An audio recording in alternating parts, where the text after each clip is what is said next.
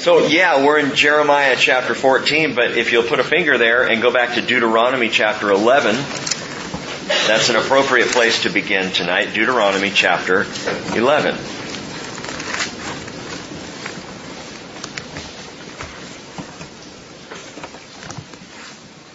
Genesis, Exodus, Leviticus, Numbers, Deuteronomy. So it's number five. In your Bibles, chapter 11, verse 11. And uh, the planes have been flying a lot the last couple of nights. They probably will continue tonight, so I'll just we'll just do what we do. I'll try and talk over them. If I can't, I will pause.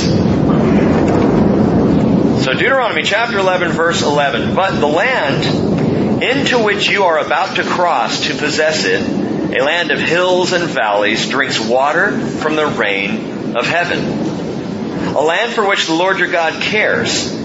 The eyes of the Lord your God are always on it from the beginning even to the end of the year. It shall come about if you listen obediently to my commandments, which I am commanding you today, to love the Lord your God and to serve him with all your heart and all your soul. That he will give the rain for your land in its season, the early and late rain, that you may gather in your grain and your new wine and your oil. He will give grass in your fields for your cattle, and you will eat and be satisfied. Beware that your hearts are not deceived and that you do not turn away and serve other gods and worship them. Or the anger of the Lord will be kindled against you, and he will shut up the heavens, so there will be no rain, and the ground will not yield its fruit. And you will perish quickly from the good land which the Lord is giving you.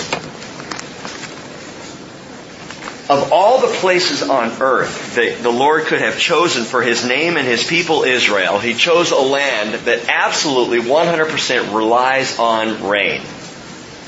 It's not a land of, of many springs. It is a land that gets bone dry if not for the rains early and late that come. The early rains in the spring, the late rains in the fall. I love the description that Moses gives a land of hills and valleys because I can see before me the land of Israel. If you've been in Israel, you see it. It's, it's that rolling, beautiful landscape. But a land that requires, that, that relies upon the rain. In Israel, when the rains stop, the land quickly dries up. Water, even in wells and cisterns, evaporates in the heat, in the dry heat of the land. Even the Galilee itself, Lake Kinneret, which we call the Sea of Galilee, even that begins to drop, and sometimes precipitously, and that appears to be what's taking place as we open up Jeremiah 14. Jeremiah 14 verse 1. That which came as the word of the Lord to Jeremiah in regard to the drought. Judah mourns and her gates languish. They sit on the ground in mourning. And the cry of Jerusalem has ascended. Their nobles have sent their servants for water. They have come to the cisterns and found no water. They have returned with their vessels empty. They have been put to shame and humiliated, and they cover their heads because the ground is cracked. For there has been no rain on the land. The farmers have been put to shame. They have covered their heads. Even the doe in the field has given birth only to abandon her young because there's no grass. The wild donkeys stand on the bare heights. They pant for air like jackals. Their eyes fail, for there is no vegetation. Before they even entered the land, the Lord made it absolutely clear this land that relied on rains would know drought. And with no drought again and again. And he warned the people again and again, don't turn away to other gods who cannot care for you. Or the land will know drought. I will stop the rains. Having complete control over the rains. Deuteronomy 28 verse 23. The heaven which is over your head shall be like bronze, and the earth which is under you like iron. The Lord will make the rain of your land powdered and dust, and from heaven it shall come down on you until you are destroyed. And Moses spoke those words. And the Lord made it absolutely clear, and it's one of these examples of how God ties the physical to the spiritual, using physical lessons that we might understand spiritual things. Now, as we read through Jeremiah, I don't know if you've caught this, apparently there have been a series of droughts that have increased toward the end of Judah's stay in the land before they go into captivity. Jeremiah chapter 3 verse 3. The showers have been withheld. and there has been no spring rain. Yet you had a harlot's forehead, and you refused to be ashamed. Jeremiah chapter 12, verse 4.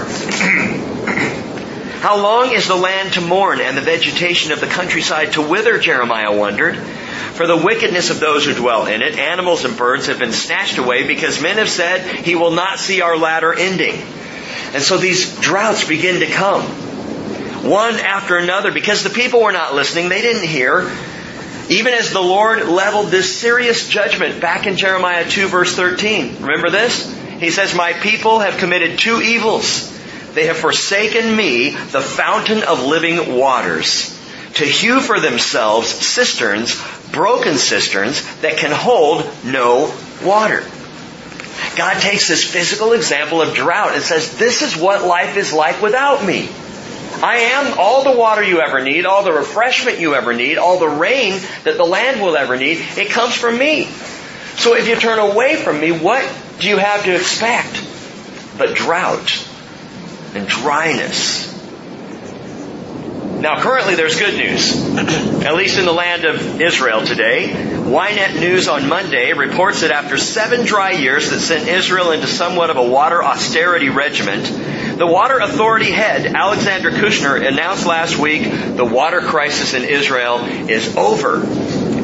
According to the Water Authority, while the heavy rains of late were a blessed addition to Lake Kinneret, it is the fast-growing desalination and water reclamation industry that is responsible for bringing Israel back from the brink. This is interesting. Seven years. It was seven years ago that I first went to the land. And every time we've always shared the concern with the tour guides and with Israelis, the concern for water. They have been in a very difficult place for seven years. And now suddenly they seem to have a great deal of water. They seem to be in a good, a good place. The, the Galilee is rising up to acceptable levels finally. And boy, those brilliant Israelis, their desalination plants and their water reclamation plants are uh, top notch, best in the world. And they take poor water and bad water and wasted water and they turn it around and make it drinkable and fresh. They've done some amazing things. But I found it interesting that this water authority head, Alexander Kushnir, said that the desalination and the water reclamation plants are what brought Israel back from the brink. Interesting. Back from the brink. The truth is, Israel today is still very dry. Very dry indeed. Ezekiel might even say Israel is bone dry. Because spiritually, while physically they've got water, physically they're in a better place, spiritually there is a great thirst in the land. This morning in the news, Arutz Sheva, the Israel news source, said the acting Knesset head Benjamin Ben Eliezer asked the Prime Minister Benjamin Netanyahu to urge U.S. President Barack Obama to address the Israeli Knesset during his visit to Israel this March. It'll be the first time Obama has gone to the land this March. He said, the nation of Israel definitely thirsts to hear the U.S. president speak to them directly. What a contrast that is. Going back to the days of King David. Psalm 63 verse 1, David said, O God, you are my God. I shall seek you earnestly. My soul thirsts for you. My flesh yearns for you in a dry and weary land where there is no water. You see, David got it. He understood that where there's dryness, the only answer for slaking the thirst is the Lord. Is going to the Lord Himself. Now again, I say this with great love for the Jewish people, but until they thirst after the Lord, until they yearn for Yeshua HaMashiach, until they recognize the water they need doesn't come from desalination plants, and does not come from water reclamation plants, it comes not by Jewish ingenuity, but only by the living God. Until that day, they will be thirsty. There will continue to be a thirst in the land. Now in Jeremiah 14, God is using the environment to get this message across. Where do you go when the sky is like bronze? I think that's a great picture. The sky is like bronze and the earth is like iron and your throats are dry. Where do you go? You go to the water source. Psalm 36 verse 7. How precious is your loving kindness, O God, and the children of men take refuge in the shadow of your wings. They drink their fill of the abundance of your house, and you give them to drink of the river of your delights. You Bible students are familiar with Jesus' words in John 7:37. If anyone is thirsty, let him come to me and drink. He who believes in me, as the scripture has said, from his innermost being will flow rivers of living water. And so what we see tonight in the drought is sin and rebellion leave a person dry, a voice cracking, while the Lord offers the river of delights, the living water of his Holy Spirit. Keep that in mind as we continue on. Verse 7. Jeremiah responds to the Lord's explanation of the drought, a direct result of the people's sin and rebellion. And he says, Although our iniquities testify against us, O Lord, act for your name's sake. Truly our apostasies have been many. We have sinned against you. And he's right. The Bible says, be sure your sin will find you out. And Jeremiah gets it. It's our sin that's done this. Our iniquities that are testifying against us. He says in verse 8, O hope of Israel, its Savior in time of distress. Why are you like a stranger in the land, or like a traveler who has pitched his tent for the night? Why are you like a man dismayed, like a mighty man who cannot save? Yet you are in our midst, O Lord, and we are called by your name. And Jeremiah cries, Do not forsake us. Oh, honest Jeremiah. And he says things, he comes right up to the line. He says things to the Lord sometimes that I think, I'm not sure I, would say that. He gets real close, but always turns around and says, this is what it seems like, this is how it feels, but I know it's not true, Lord. I know you're not a stranger to the land. I know you're, you're not a man dismayed or a, a mighty man who can't save. I, I know this. And he turns around and says, we're called by your name. Do not forsake us. Didn't the Lord tell Jeremiah to stop praying for the people? Do you recall that in Jeremiah chapter 7 verse 16? Jeremiah chapter 11 verse 14? Two times already, God has clearly said, Jeremiah, stop interceding for the people. Knock it off. Don't pray. And Jeremiah keeps on praying. Jeremiah is passionate for this people. He loves this people. But he's not listening, and so the Lord restates this for Jeremiah again, verse 10. Thus says the Lord God to this people, even so they have loved to wander. They have not kept their feet in check. Therefore the Lord does not accept them. Now he will remember their iniquity and call their sins to account. And so the Lord said to me, do not pray for the welfare of this people. God says, when they fast, I'm not going to listen to their cry. When they offer burnt offering and grain offering, I am not going to accept them. Rather, I am going to make an end of them by the sword, famine, and pestilence. Jeremiah, you can keep praying, but it's too late. I'm not listening. It does not help. It won't make a difference. The die is cast. The judgment is set. Stop praying.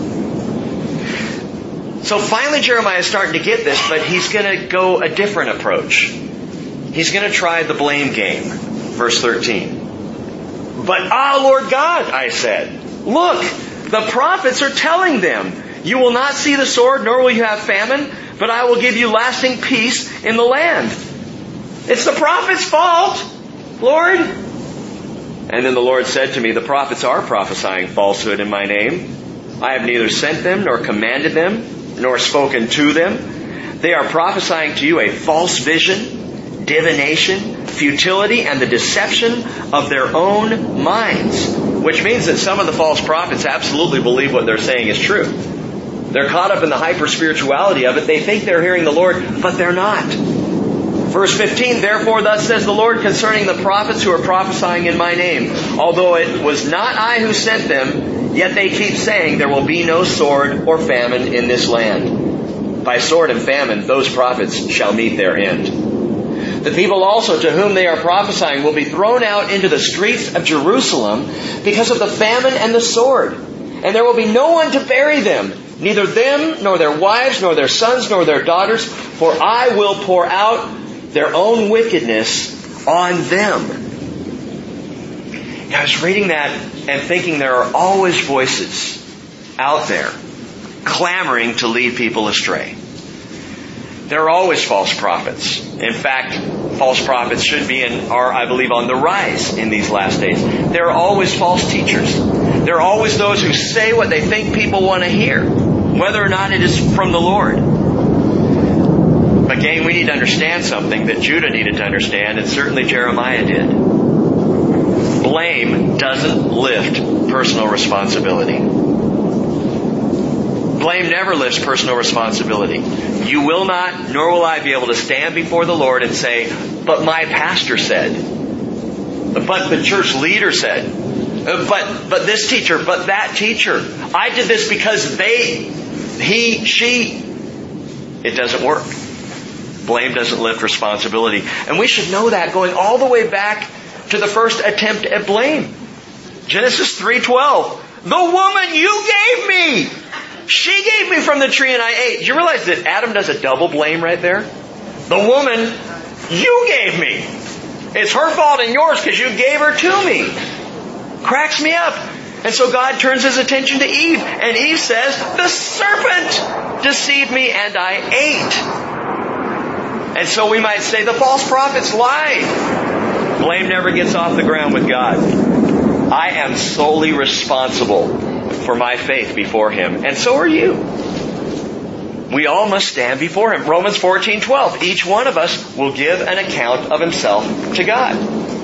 Hebrews 4:13 There is no creature hidden from his sight, but all things are open and laid bare to the eyes of him with whom we have to do. And you know that thought used to terrify me. I think I've told you before, I, I had this picture of this long line of people. And way up in the front, a big video screen. And the Lord putting up on the screen all the sins of everybody as we have to confess. And that truly as a child that scared me. I had that thought, that picture in my mind until I realized there is one who removes the blame completely. Colossians 1:19 for it was the Father's good pleasure for all the fullness to dwell in him that is Jesus. And through him to reconcile all things to himself having made peace through the blood of his cross. Through him I say whether things on earth or things in heaven and although you were formerly alienated and hostile in mind in evil deeds yet he has now reconciled you in his fleshly body through death listen through death in order to present you before him holy and blameless and beyond reproach. He takes the blame. I don't have to blame others. I don't even have to take the blame myself. Jesus has taken the blame. He makes me blameless. Praise the Lord. Verse 17. God says, You will say this word to them. Let my eyes flow down with tears night and day, and let them not cease. For the virgin daughter of my people has been crushed with a mighty blow, with a sorely infected wound. If I go out to the country, behold, those slain with the sword. If I enter the city, behold, diseases of famine. For both prophet and priest have gone roving about in the land that they do not know. Now I want to explain something to, here to you. This is interesting because verse 17 starts out, you will say this word to them. But then the rest of 17 and 18 seem to be more the experience of Jeremiah rather than the words of God. Some commentators say that's what's going on, and they say, you will say this word to them actually refers back to the paragraph before it. God tells them what to say and then says, and say that, what I just said. And I don't think that's the case. I think what we're looking at here is not just the experience of Jeremiah, but Jeremiah telling the people the experience of the Lord. Look at verse 17 again. Jeremiah, the Lord says, Jeremiah, say this to them. Let my eyes flow down with tears night and day and let them not cease. For the virgin daughter of my people has been crushed with a mighty blow. So two things to note here. First off, the tears of Jeremiah. Are these Jeremiah's tears or are they the Lord's tears? They're Jeremiah's tears, but the Lord is instructing Jeremiah to let his tears flow. Lamentations 3:48 Jeremiah writes, "My eyes run down with streams of water because of the destruction of the daughter of my people." And the Lord is saying to Jeremiah, "Let them see your passion. I want them to see your tears. Say this to them. that my eyes are pouring down with tears. But that great love in Jeremiah's eyes is reflective of the eyes of the Father. You see, the people wouldn't be able to see God's eyes in tears. And Jeremiah could say, well, God's crying over you, and that's one thing, but for the people to see the tears in Jeremiah's eyes, it's once again a physical representation of a spiritual truth. While Jeremiah weeps for the people, the Father's heart is breaking for them as well. By the way, he uses this phrase, the virgin daughter of my people, which again shows the heart of the Lord. But that phrase, the daughter of my people, is almost exclusive to Jeremiah.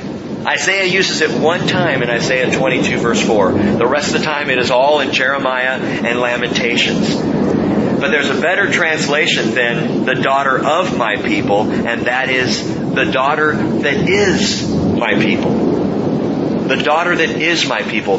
God refers to Israel in this instance as his daughter. Well, why not his son? Because there's something even more protective of a father toward his daughter even than his son. You know, the father says to his son, buck up boy, punches him in the arm, you're gonna be fine. But when the daughter's hurt, the father becomes ultra protective. And that's the sense we have of God here. Just as the physical drought again reflects the spiritual dryness of the people, so Jeremiah's tears reflect the heartache of God. Discipline and punishment really do hurt the parent. I had the funniest situation with David yesterday. I've been down Monday and Tuesday, kind of sick, and Cheryl asked me, "Is there anything you want?" She's running running to the store, and I said, "No, no, I'm fine." She came back, violating our diet with a chocolate donut. Bless her. And it was on the counter, and I was going to go have my donut, get my little glass of milk, and and relax and enjoy that. David walks into the kitchen, and he sees a chocolate donut, which he hasn't seen for about seven months now. and he reaches up to the counter as if to grab it, reaches up and says, What's that? I didn't raise my voice or anything. I just went, ah, ah, ah, like that. Well, he wasn't expecting that and it scared him. I mean, just totally, little David reaching up, ah, and his eyes welled up with tears.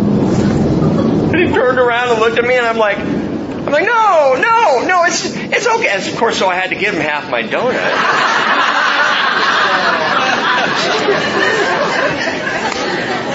but I just, you know, I just thought about how, how a father's heart with his kids, you know. We love our kids. We don't like to hurt our kids. We don't want to do something that brings, you know, terror into their little hearts. And the same is true of the Lord. He is a father who loves his kids. So the tears of Jeremiah. The second thing to note here is the wares of the prophets. The wares of the prophets. W-A-R-E-S. As in things that you sell. For it says at the end of, of verse 18, prophet and priest have gone roving about in a land they do not know. Gone roving. That's one word in the Hebrew, sahar, and it means to travel about as either a trader or as a beggar. The implication here, they've gone roving, is, is twofold that they travel about as traders, but they also travel about as beggars. Originally traveling about as traders to foreign lands, trading foreign idols. But now God says because of that, the priests and the prophets, they're going to travel about in this land that they don't know as beggars. They will be beggars in Babylon. By the way, note to leaders. Hebrews 13, 17 says, obey your leaders and submit to them for they keep watch over your souls, listen to this, as those who will give an account. James 3, 1, Let not many of you be teachers, my brethren, knowing that as such you will incur a stricter judgment.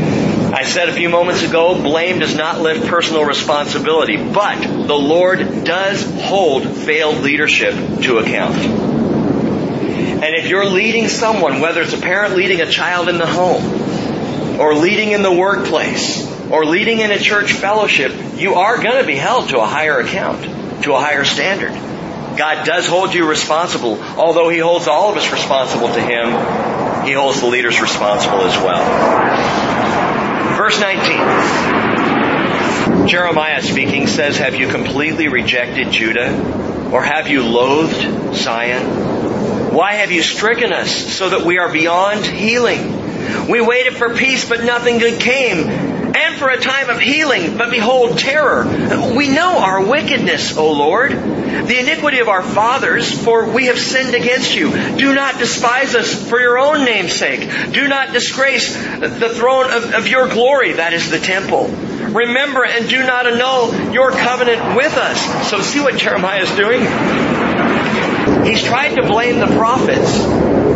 And now he's turning it back on the Lord and saying, look, Lord, for your sake, if not for the people, if not because of the false prophets, at least, Lord, for your sake, do something here. Are there any among the idols of the nations who give rain, or can the heavens grant showers? Is it not you, O Lord our God? Therefore we hope in you, for you are the one who has done all these things. Now again, don't fault Jeremiah for interceding for the people. He loves the people. He's just doing his best, hoping to stand for his people. But he's still interceding after three warnings to stop it. So God gets even more serious with him in this ongoing intimate conversation between prophet and God. Verse 1 of chapter 15, Then the Lord said to me, Even though Moses and Samuel were to stand before me, my heart would not be found with this people. Send them away from my presence and let them go. Moses and Samuel. Why these two men? These two stand as Israel's greatest intercessors. If you wanted to choose any two men out of Israel who were great prayer warriors for the people, it's Moses and Samuel. Psalm 99 verse 6 says Moses and Aaron were among his priests, and Samuel was among those who called on his name.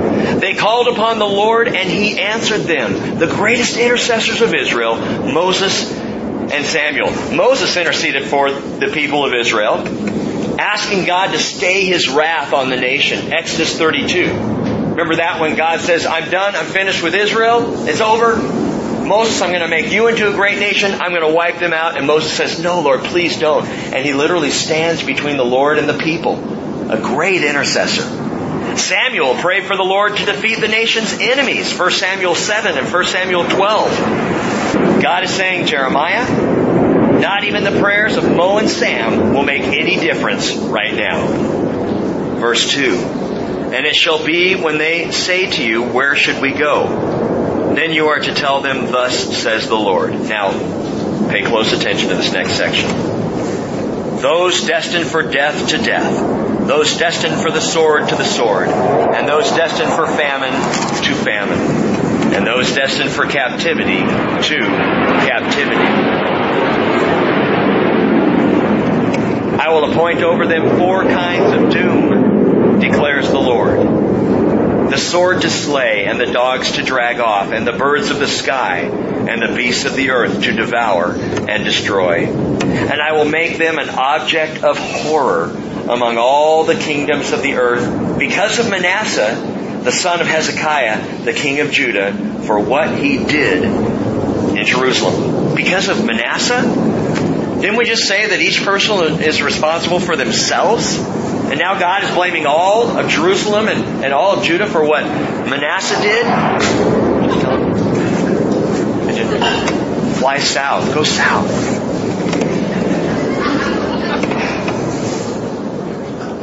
because of Manasseh, Manasseh, Manasseh, gang, is the root.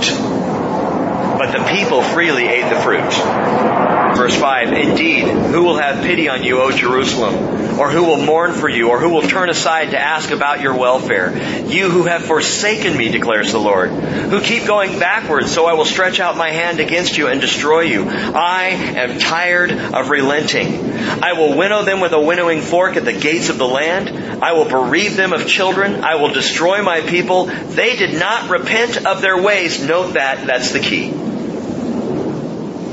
Their widows will be more numerous before me than the sand of the seas. I will bring against them, against the mother of a young man, a destroyer at noonday. I will suddenly bring down on her anguish and dismay. She who bore seven sons pines away. Her breathing is labored. Her sun has set while it was yet day. She has been shamed and humiliated. So I will give over their survivors to the sword before their enemies, declares the Lord.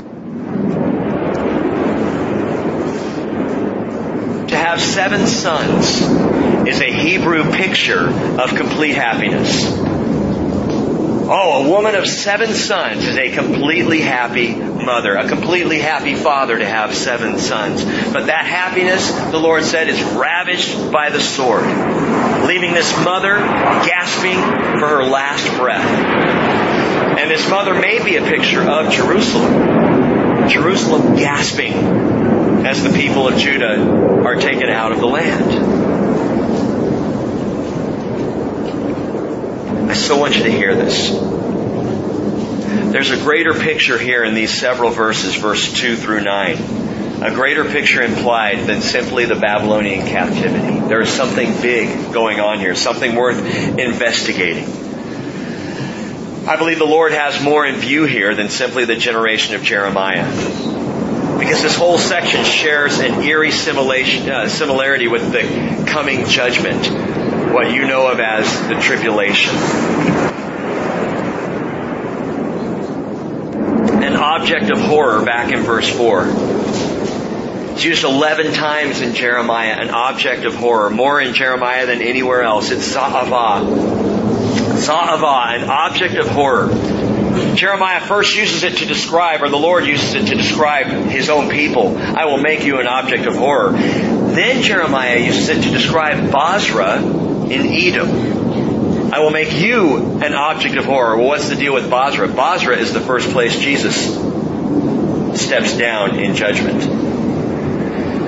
Thirdly, he uses object of horror, Za'avah, for Babylon. All three of these are players in the tribulation. Deuteronomy 28, 25, the Lord shall cause you to be defeated before your enemies. You will go out one way against them, but you will flee seven ways from before them. Seven ways, not one direction as in toward Babylon, but seven directions as in completely fleeing throughout the entire earth. And you will be Za'avah, an object of horror, an example of terror to all the kingdoms of the world. And look back at verse 2 those destined for death to death, those destined for the sword to the sword, those destined to famine to famine, those destined for captivity to captivity. Now there's a similar verse in the book of Revelation, Revelation 13:10, which says if, if anyone is destined for captivity, into captivity he goes. If anyone kills with the sword, with the sword he must be killed. Here, John writes, is the perseverance and the faith of the saints. Now in Jeremiah it comes off as judgment. In Revelation, John declares it as an encouragement to the saints of the tribulation. The tribulation saints, that is those people who miss the rapture of the church, but come to faith in Jesus just the same and are in the tribulation here on earth. But there's more. A more intriguing parallel to these four punishments. Death. The word death there implies death by pestilence and death by the sword and death by famine and death by captivity, Bible students listen, Revelation 6, 1 through 8, Antichrist comes on the scene. And he is followed by four horsemen. Antichrist rides to conquer. Then follows the red horse of war. Then the black horse of famine. And finally the pale ashen horse of death, which is a death by pestilence. Gang, it's captivity, famine, the sword, and death. So the same thing God describes here for Judah, as they would be dragged off into captivity in Babylon, the same thing is what is described in Revelation 6, which comes in the first half of the tribulation. Bible students, you know this. Seven years of tribulation. The first half, three and a half years take place in Revelation chapter 6. Picking up in Revelation chapter 7 and forward, you get the last three and a half years of the tribulation. And in those first three and a half years, we see exactly what Jeremiah prophesies here death, famine, the sword, and captivity. Only it's on a grand global scale. Revelation chapter 6 verse 8 says authority was given to them over a fourth of all the earth to kill with the sword, with famine, with pestilence, and by the wild beasts of the earth. Note that in verse 3 of Jeremiah uh, 15. I will appoint over them four kinds of doom. The sword to slay, the dogs to drag off, the birds of the sky and the beasts of the earth to devour and destroy. So the wild beasts of the earth are attacking and going after people in the first half of the tribulation exactly what Jeremiah says here to Judah. This is more than just a parallel, gang. Down in verse 7, I will winnow them with a winnowing fork at the gates of the land. I will bereave them of children. I will destroy my people. And let it sink in. They did not repent of their ways. That is a hallmark of the rebellion in Revelation. Revelation chapter 9 verse 20. After the sixth trumpet judgment, there are three series of judgments in the book of Revelation. There are the seal judgments, the trumpet judgments, and the bowl or vial judgments. Three different sets. And in the second set, the trumpet judgments, after the sixth one, Revelation 9.20 tells us the rest of mankind who were not killed by these plagues did not repent of the works of their hands. Revelation 9:21, they did not repent of their murders, their sorceries, their immorality. In Revelation 16 verse 9, after the fourth vial or bowl judgment, so in the last series of judgments, four go by, it says men were scorched with fierce heat. They blasphemed the name of God who has the power over these plagues, and they did not repent so as to give him glory. Revelation 16:11. They blasphemed the God of heaven because of their pains and their sores, and they did not repent of their deeds.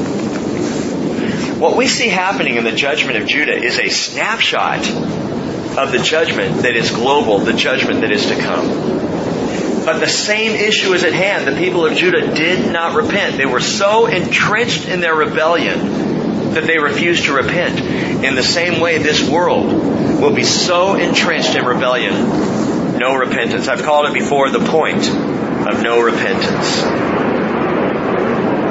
Jeremiah then cries out in verse 10. Says, Woe to me, my mother, that you have borne me as a man of strife and a man of contention to all the land. I have not lent, nor have I men lent money to me Yet everyone curses me. What is he saying? I haven't done anything wrong. He's crying out, whining again, Lord, I haven't done anything here. All I did was tell him what you said to tell me, and nobody likes me. Everybody hates me.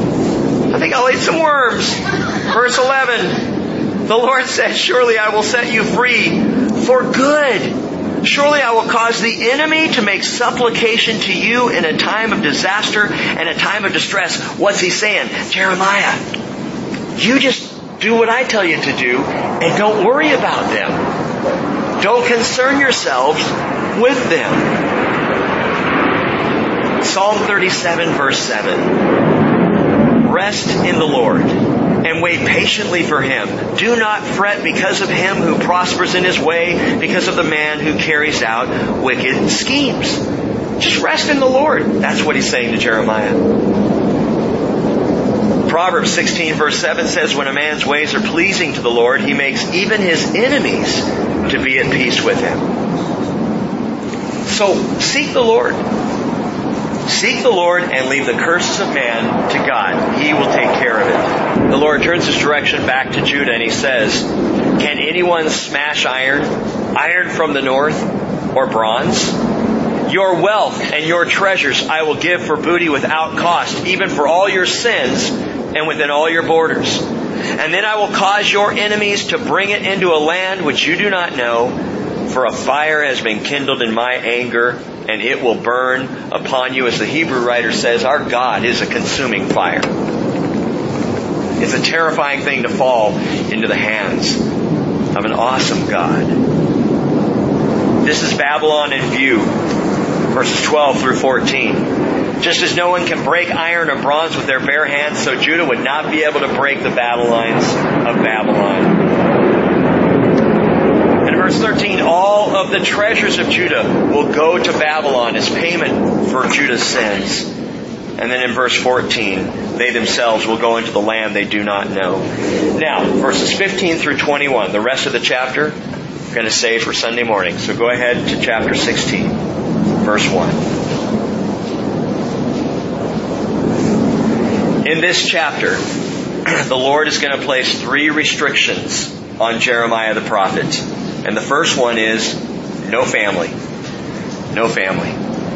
The word of the Lord came to me saying, You shall not take a wife for yourself, nor have sons or daughters in this place. For thus says the Lord concerning the sons and daughters born in this place, and concerning their mothers who bear them, and their fathers who beget them in this land. They will die of deadly diseases. They will not be lamented or buried. They will be as dung on the surface of the ground and come to an end by sword and famine. And their carcasses will become food for the birds of the sky and for the beasts of the earth. Now we addressed this before. But by restricting Jeremiah from a wife and kids, by saying no family for you, God is protecting him. God is keeping his servant, his prophet, from the heartache of the death of his wife, the death of his children, which surely would happen when Judah falls. No family, Jeremiah.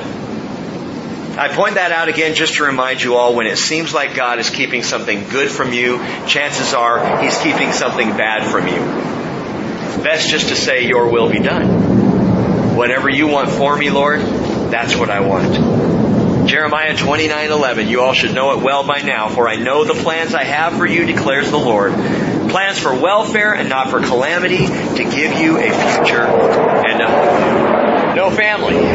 Number 2 no funerals. No funerals. For thus says the Lord, do not enter a house of mourning, do not lament or console them, for I have withdrawn my peace from this people, declares the Lord, my loving kindness and my compassion. Both great men and small will die in this land. They will not be buried. They will not be lamented, nor will anyone gash himself or shave his head for them. Men will not break bread in mourning for them to comfort anyone for the dead, nor give them a cup of consolation to drink for anyone's father or mother. No funerals. That's restriction number two. By the way, um, verse 6 talks about shaving the head and gashing yourself. That was a pagan funeral act, a pagan act of mourning. And God had already forbidden Israel from doing it at all. Back in Deuteronomy 14, verse 1. You are the sons of the Lord your God. You shall not cut yourselves, nor shave your forehead for the sake of the dead. So gashing yourself and shaving your head, you can't do that as an act of mourning. I was thinking about that. Why do you suppose God forbade the children of Israel from this kind of mourning? I'll let Jesus answer it for us. Matthew 22, 31, Jesus said, regarding the resurrection of the dead, have you not read what was spoken by your God? I am the God of Abraham, the God of Isaac, the God of Jacob. He is not the God of the dead. He's the God of the living. And you know what? We are not to mourn as other people mourn. Especially when it's a brother or sister who has died. They have gone on to be with the Lord. We were watching the video a few weeks back of the very first Sunday here, and I was noting Hank Sakinga. You know, Hank, that gentle giant, playing that tiny little classical guitar and playing it so beautifully. And thinking, yeah, I miss having him around here. But praise the Lord, he's with the Lord. Praise the Lord, our brother knows what we all long to know. And so we are not to mourn as other people do. He is not the God of the dead. He is the God of the living. However, in this case, Jeremiah is restricted even from acceptable mourning. You can't have a family, Jeremiah, nor are you allowed to go to any funerals anymore. First, as a sign that once Jerusalem finally did fall, no one would be able to organize funerals because no one would be available to do it. And so Jeremiah is this living example. He can't go to funerals because there aren't going to be funerals. The carnage will be so bad. But secondly, and note this, he is not to go to funerals as a sign that the Lord was withdrawing peace, loving kindness, and tenderness from the land. Note this in verse 5. Thus says the Lord, do not enter a house of mourning or go to lament or to console them, which by the way is a very social thing among the Jewish people. I mean, second only to a wedding, the whole community came out for the funeral. Everybody except Jeremiah. And the Lord says, For I have withdrawn my peace, He says, my loving kindness, my compassion. To me, verse 5 is one of the most unsettling verses of this entire chapter. For the Lord to withdraw peace, shalom, loving kindness, chesed, that's the Hebrew word for grace, and compassion, racham, the Hebrew word for tenderness. God withdraws these three. And it's the same thing as leaving people utterly dehydrated. It's spiritual drought. God pulling out His compassion. It's like the drought that chapter 14 began with. And that's what this world will be like without the Holy Spirit. By the way, that's another reason I believe in a pre-tribulation rapture. Back in November of 2011, you may recall if you were here, we went through 13 or 14 reasons why to believe in a pre-tribulation rapture. And every now and then I kind of add one more. Well, here's another one to add to the list. I think we're up to about number 72. I believe the church will be caught up before the rise of Antichrist and the tribulation because the restraining influence must first be removed. And for the restraining influence to be removed before Antichrist shows his ugly head means the church will not be here. read to you again, 2 Thessalonians chapter 2 verse 6. You know what restrains him now. Him, that's the man of lawlessness, Antichrist. You know what restrains him now, Paul writes so that in his time he will be revealed. For the mystery of lawlessness is already at work. Only he who now restrains will do so until he's taken out of the way.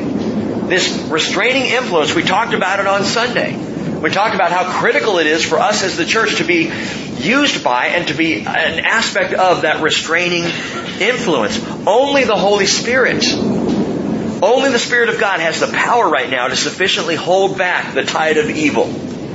Even though that lawlessness is already at work, it's being held back to a degree by the power of the Holy Spirit. But saints, you know this. The Holy Spirit is given as living water for all those who come to Jesus to drink. That is the church. And so you can't remove the Holy Spirit without removing the church. You can't remove the church without removing the Holy Spirit. And since the restraining influence, whether it's the church or the Holy Spirit, I believe both, when the restraining influence is removed, then Antichrist floods onto the scene, then the tribulation kicks off, as Revelation 6 through 19 teaches us. Therefore, the church will not, cannot be here. 2 Thessalonians 2 verse 6 and 7 is interesting, and it's confounded scholars because it says, you know what restrains Antichrist. Well, what? Referring to the restraining influence as though it were an it. And then in the next verse it says, he who now restrains, referring, referring to a person. Well, is it an it or is the Holy Spirit a person? Well, the Holy Spirit is the he. The church is the it. The what? What restrains him? The church does. And he who restrains, the Holy Spirit. Again, working through the church. David had said in Psalm 51:11, "Do not cast me away from your presence. Do not take your Holy Spirit from me." And guess what? Jesus promised he wouldn't.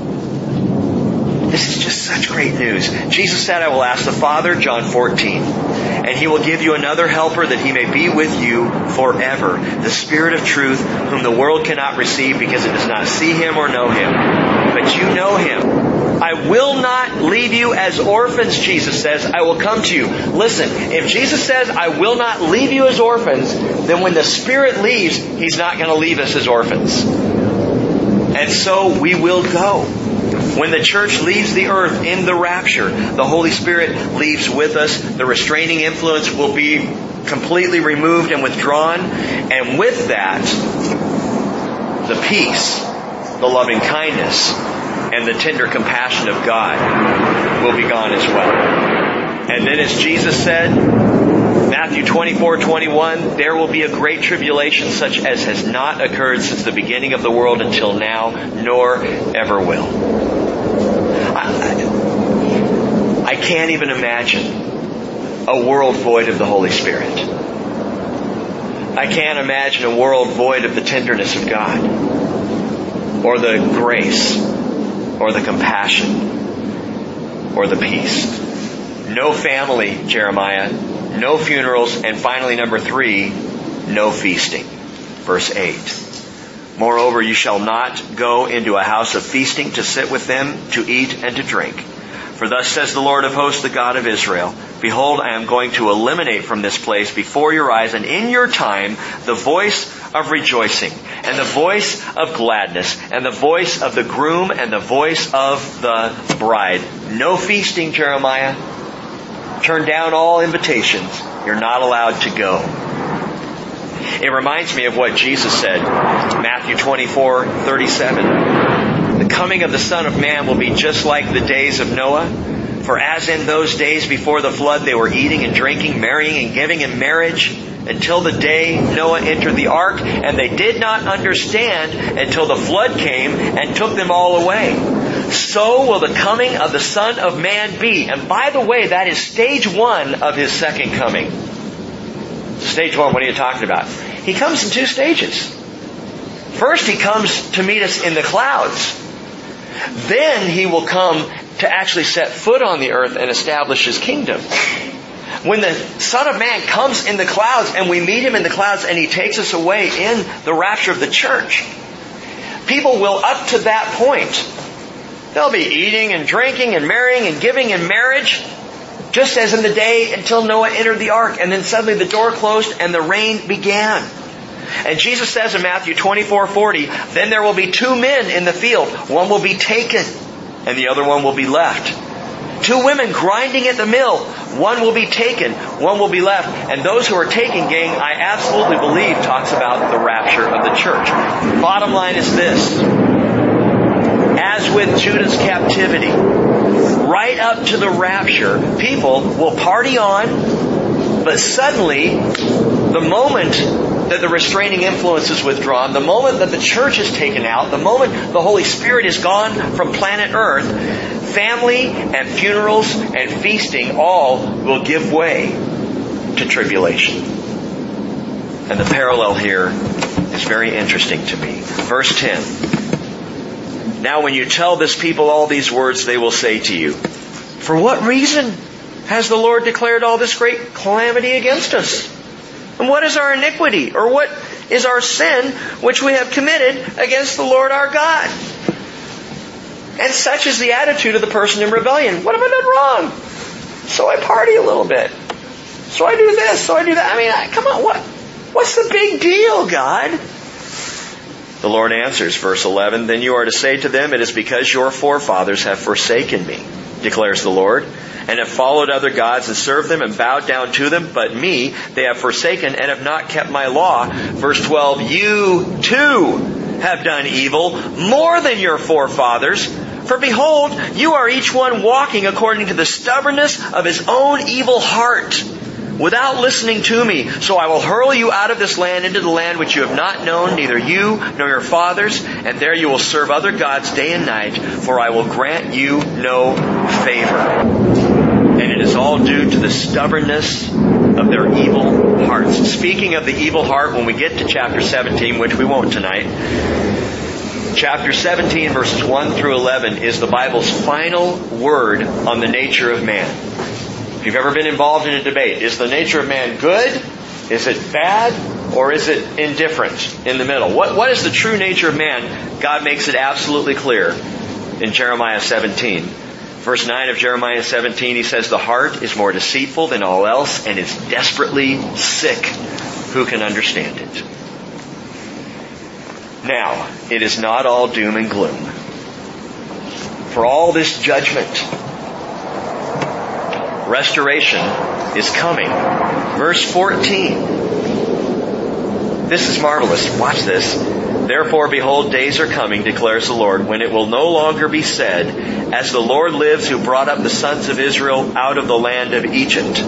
But, as the Lord lives who brought up the sons of Israel from the land of the north and from all the countries where he had banished them, for I will restore them to their own land which I gave to their fathers. Understand this. He is not talking about the return from Babylon. Because recognize it, to this day, what is the deliverance that the Jewish people still talk about? Egypt. They still keep Passover. They still look to Egypt as the time of great deliverance. The Jewish people do not look to the deliverance of Babylon. And in the same way, Jeremiah is not talking about deliverance from Babylon. He mentions in verse 15 all the countries. And he also mentions in verse 15 the sons of Israel, not just Judah, not just the southern kingdom, all the sons of Israel from all the countries of the world indicates a bigger return. There is a time coming and it will be in the millennial kingdom when Israel will no longer look back to Egypt and they won't look to Babylon either. They will look to their rescue, their restoration from the entire world back into the land and entering into the millennial kingdom. That's what they will remember. How God ultimately saved them for the eternal kingdom. Verse 16. Behold, I'm going to send for many fishermen, declares the Lord, and they will fish for them. And afterwards I will send for many hunters and they will hunt them from every mountain and every hill and from the clefts of the rocks. For my eyes are all on their ways. They are not hidden from my face, nor is their iniquity concealed from my eyes. I will first, and note this, I will first doubly repay their iniquity and their sin, because they have polluted my land and they have filled my inheritance with the carcasses of their detestable idols and with their abominations. I will doubly repay, he says. The Hebrew word is mishneh, and it means I will twice repay, or I will a second time repay. What's he talking about? Twice. Babylon and Rome. Two times. Babylon and Rome. Isaiah said the same thing. Prophesying in Isaiah uh, chapter 11 verse 11, it will happen on that day that the Lord will again recover the second time with his hand the remnant of his people, who will remain from Assyria, Egypt, Pathros, Cush, Elam, Shinar, Hamath, and from the islands of the sea. God doubly repays Israel for their sin. 586 BC. AD 70. What's next is Israel's restoration. And Jeremiah is absolutely blown away by this. He hears this.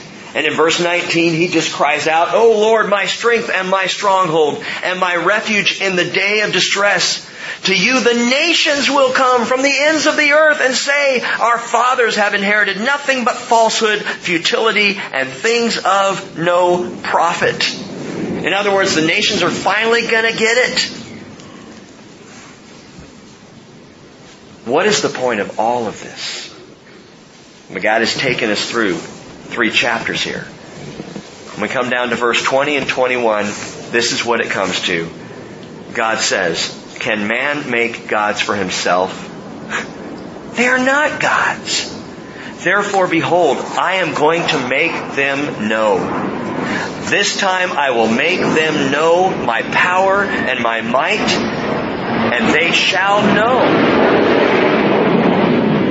that my name is the Lord. That's the bottom line. That's the whole issue.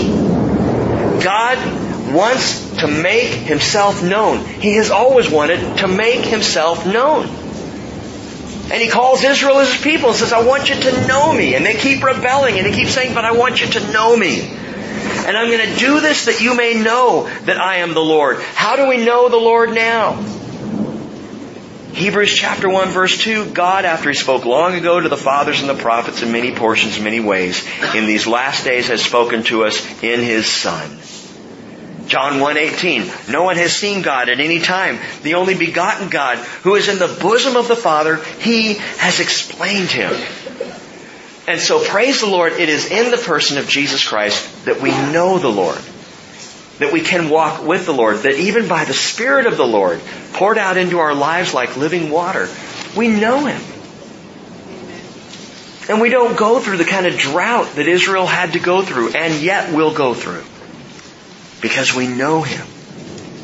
And so I'll leave you with this. Jesus said, Revelation 21, 6, it is done. I am the Alpha and the Omega, the beginning and the end. I will give to the one who thirsts from the spring of the water of life without cost. Let's pray. Father, I thank you for your word. And I pray, Lord, despite the noise of the planes and the, and the loudness, I just pray that you'll take your words tonight and that you will impress them on our hearts in such a way that we recognize your passion to be known. And Father, may we know you more. Father, we thank you for the refreshing living water. We thank you for that river of water that literally wells up from within us, your Spirit, Lord. We pray that we will not deny nor quench the work of your Spirit in this fellowship or in our lives. We ask, Father, for a continual outpouring of your Spirit on us that in this world we may reflect you. That before we are drawn out, we may be used by you to restrain evil and proclaim the gospel in all its glory. Thank you for revealing yourself to us in Jesus. Thank you for your word, Father. And I pray your blessing upon your people in Jesus' name. Amen.